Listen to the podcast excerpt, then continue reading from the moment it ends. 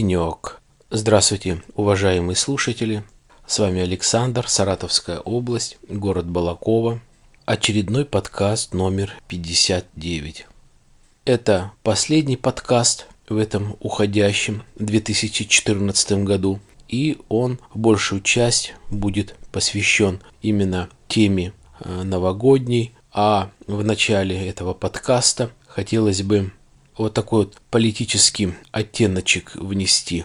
Не могу пройти мимо этого случая, этого факта, то, что произошло в России с рублем, с евро, с долларом, что происходит с товаром. Всем известно, все все слышали и все знают. Как ни странно, очень удивил этот раз меня наш президент Путин именно в пресс-конференции, которая вот буквально состоялась недавно, и все, наверное, по крайней мере, фрагменты важных вопросов слышали. Удивил меня приятно, много людей поверило в его слова о том, что действительно есть проблема, существует, и он работает с этой проблемой вместе со своими подчиненными. Действительно, после пресс-конференции более-менее где-то как-то стало стабильно, хотя не особо упал доллар и евро, но, по крайней мере, не пошло это все вверх. Я хочу вот какой факт рассказать из этой пресс-конференции и с одним фактором, который сейчас свяжу. Вначале скажу такую русскую пословицу: умом Россию не понять. Не буду говорить окончание ее, многие знают, но суть заключается именно в этом. Умом Россию не понять. На пресс-конференции задавался вопрос об Олимпиаде, и Путин говорил о том, что много сделано, люди занимаются спортом, очень много туристов, проходят дальнейшие соревнования и будут проходить. Прозвучала такая мысль: лучше пускай этот человек простоит где-то в очереди за каким-то тренажером, либо каким-нибудь билетом, чтобы попасть на спортивное мероприятие, чем он будет стоять, так и сказал, в очереди за водярой. И буквально через 2 дня по центральному телевидению областная Московская дума приняла решение о том, чтобы увеличить часовую продажу алкоголя на 4 часа. То есть на 2 часа будут продавать больше утром и на 2 часа позже вечером. То есть, что получается, президент с высокой трибуны на пресс-конференции говорит о спорте, о здоровой нации, как нужно заниматься, беречь здоровье. Здесь же Мосдума принимает решение об алкоголе, о том, что нужно увеличить продажу.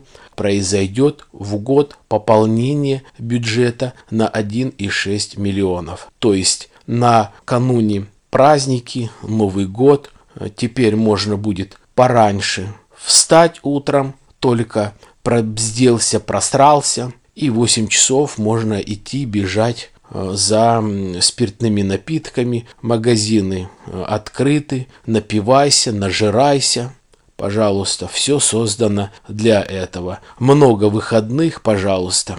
Ужас просто. Это просто ужас. Какое вот несовмещение все-таки работы наших всех этих госаппаратов, чиновников, разных депутатов и так далее. Ну, ладно. В Западной Европе, наоборот, люди борются с тем, чтобы как можно меньше употреблять спиртные напитки. Вводят госмонополии, производят удорожание напитков. В Финляндии вообще начали продавать, как вот помните, раньше в СССР продавали с 14 часов до 19 или до 20 часов. Нормально сделали так по всей Финляндии. Но есть тенденция, что люди стали пить меньше.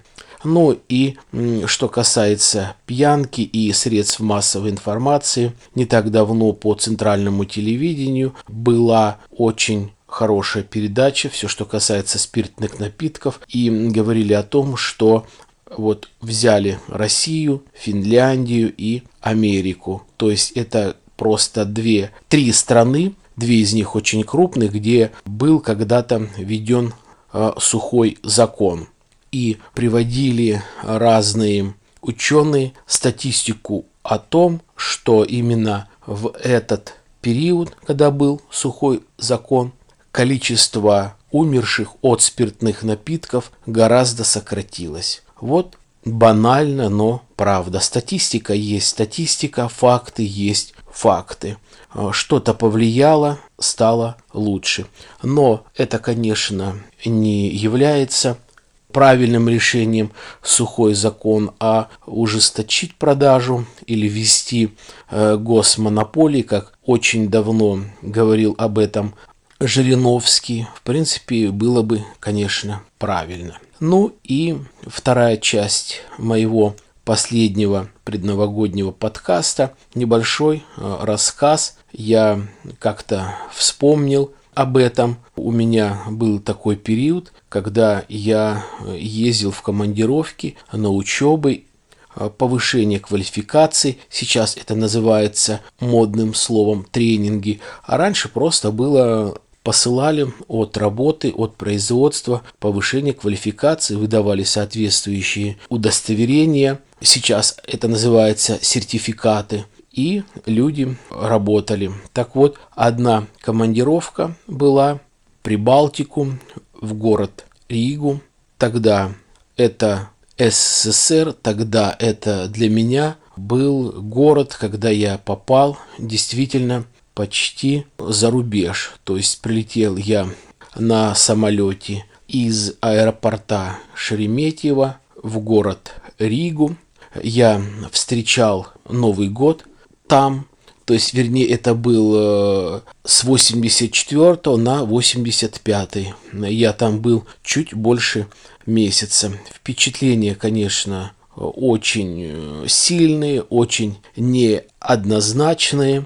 Тогда эта командировка мне как-то дала такой, ну, если можно сказать, повод немножко не любить свою страну или там родину, или как хотите, так называйте. Потому что то, что я увидел, какое развитие людей в Прибалтике, я был поражен, как можно на Новый год в обыкновенном магазине, я не знаю как, ну, наверное, все государственные или кооперативные в то время были. То есть заходишь, на витрине свежая картошка, свежие помидоры, огурцы, петрушка, укроп, очень много разной свежемороженой рыбы, очень много живой рыбы, много икры, хороший вкусный шоколад, изобилие разных сыров, много разного мяса, разные сорта колбас, вареных, копченых, много сосисок. То есть изобилием даже продуктов, или, как сейчас говорят, продовольственной корзины, был просто велик. И в то время, в 1984 году, у меня родился сын, и вот из Риги я привез очень много разных детских вещей. Как сейчас помню, одна была белая футболка с очень большой нарисованной клубничкой на груди, на футболке впереди. Наверное, 100 раз точно она постиралась, эта футболка, пока он не вырос с нее, но клубничка такая же осталась яркая, такая же красивая, ничто не поотлуплялось, ничто не стерлось, как будто вот как не так давно изготовлена, сшита эта футболка. Также много я привозил маленьких жемперков, кофточки, ничто не скатывается. То есть нормальная, вроде бы как республика, которая находится в составе тогда еще СССР, но люди вот живут так очень богато, и там все есть. Не понимаю я, как так? Как можно было иметь в магазине в то время такое фуфло везде и во всем, что брюки, что кофточки, что костюмы, что обувь, эти говнодавы, стыдно смотреть и одевать не оденешь, не знаю, то есть не понимаю.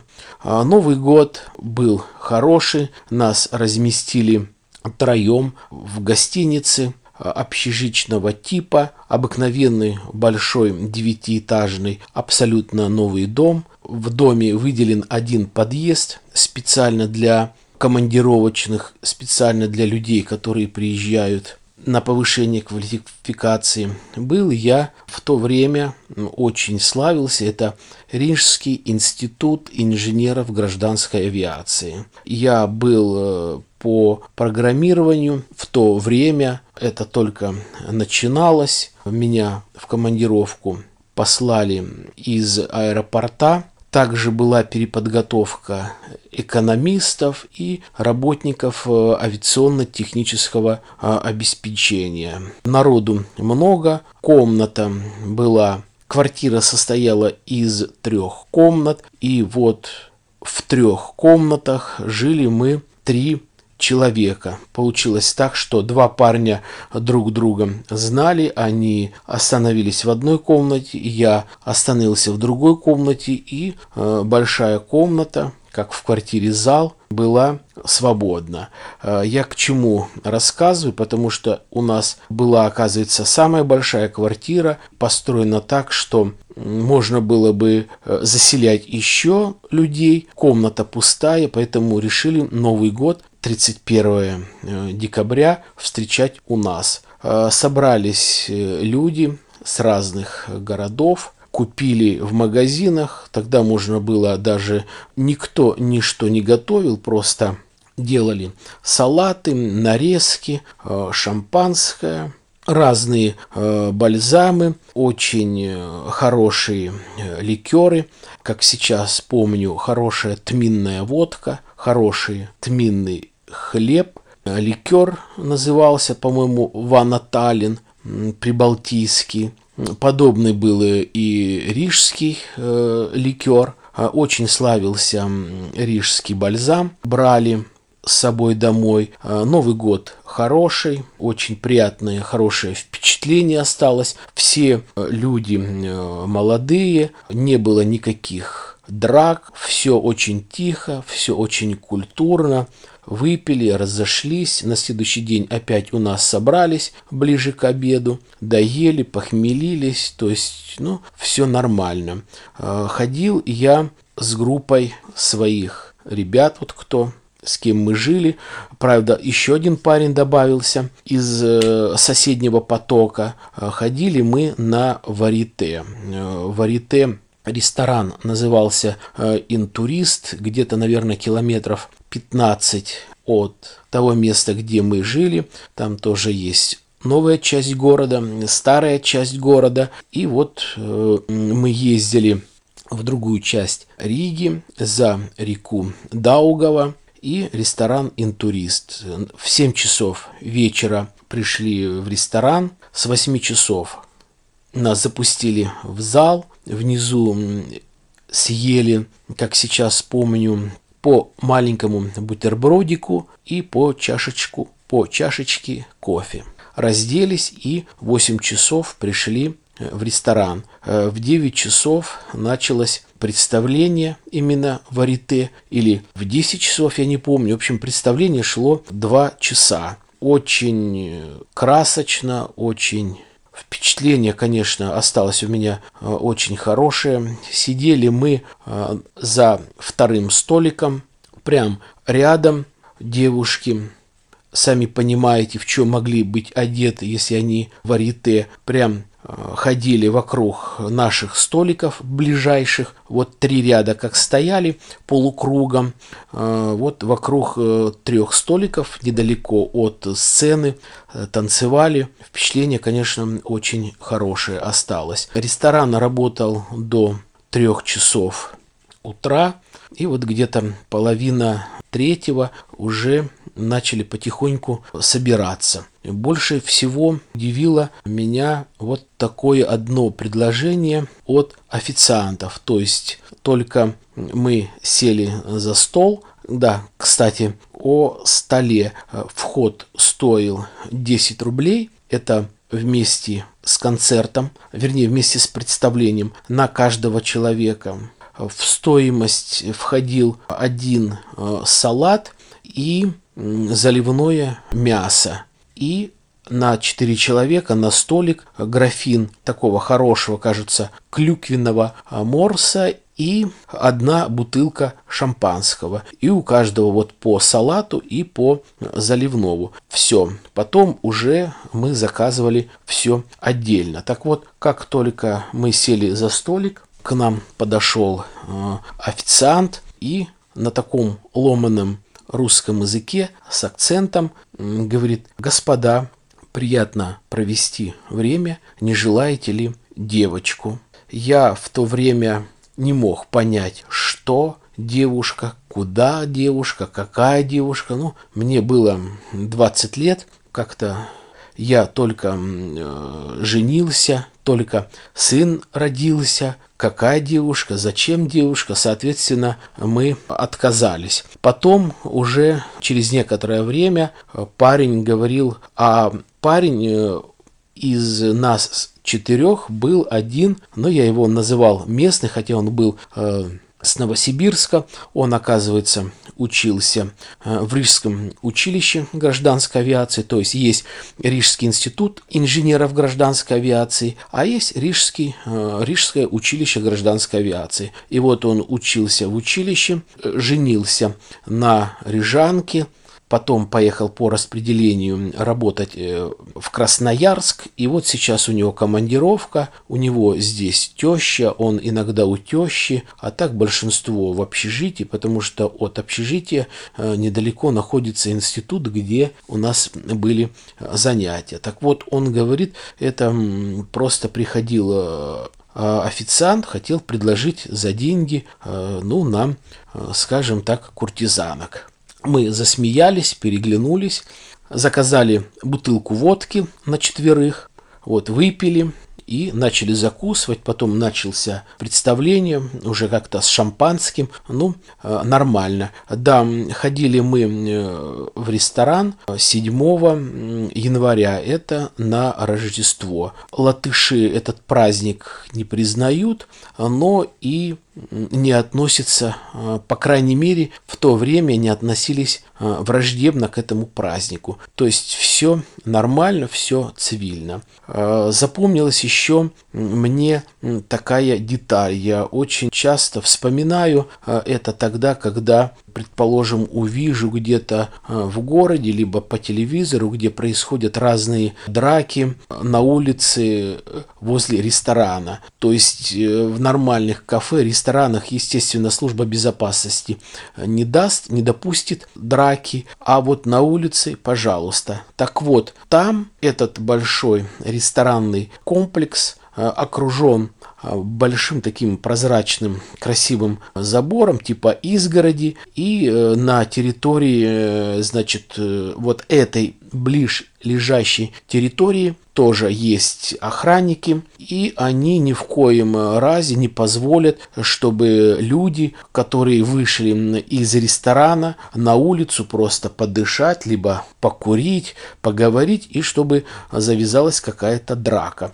Их обязательно остановят, но а если уже не втерпешь, то выпроводят уже за эти ворота. И такси заезжает прямо на эту территорию, через эти ворота, и, пожалуйста, садишься в такси и едешь. То есть я хочу сказать, что 300% безопасности любых посетителей. Повторяю, все драки, разборы происходят на улице, но здесь этого нету. Много народу, люди приезжают на такси, садятся, спокойно уезжают, нету никакой давки, не было раньше сотовых телефонов, просто подходишь к официанту, говоришь: мне нужно такси там на 3 часа или на 2:45, тебе приезжает такси, спокойно внутрь, на территорию, пожалуйста, спокойно садишься и едешь. Мы сели четвером, поехали.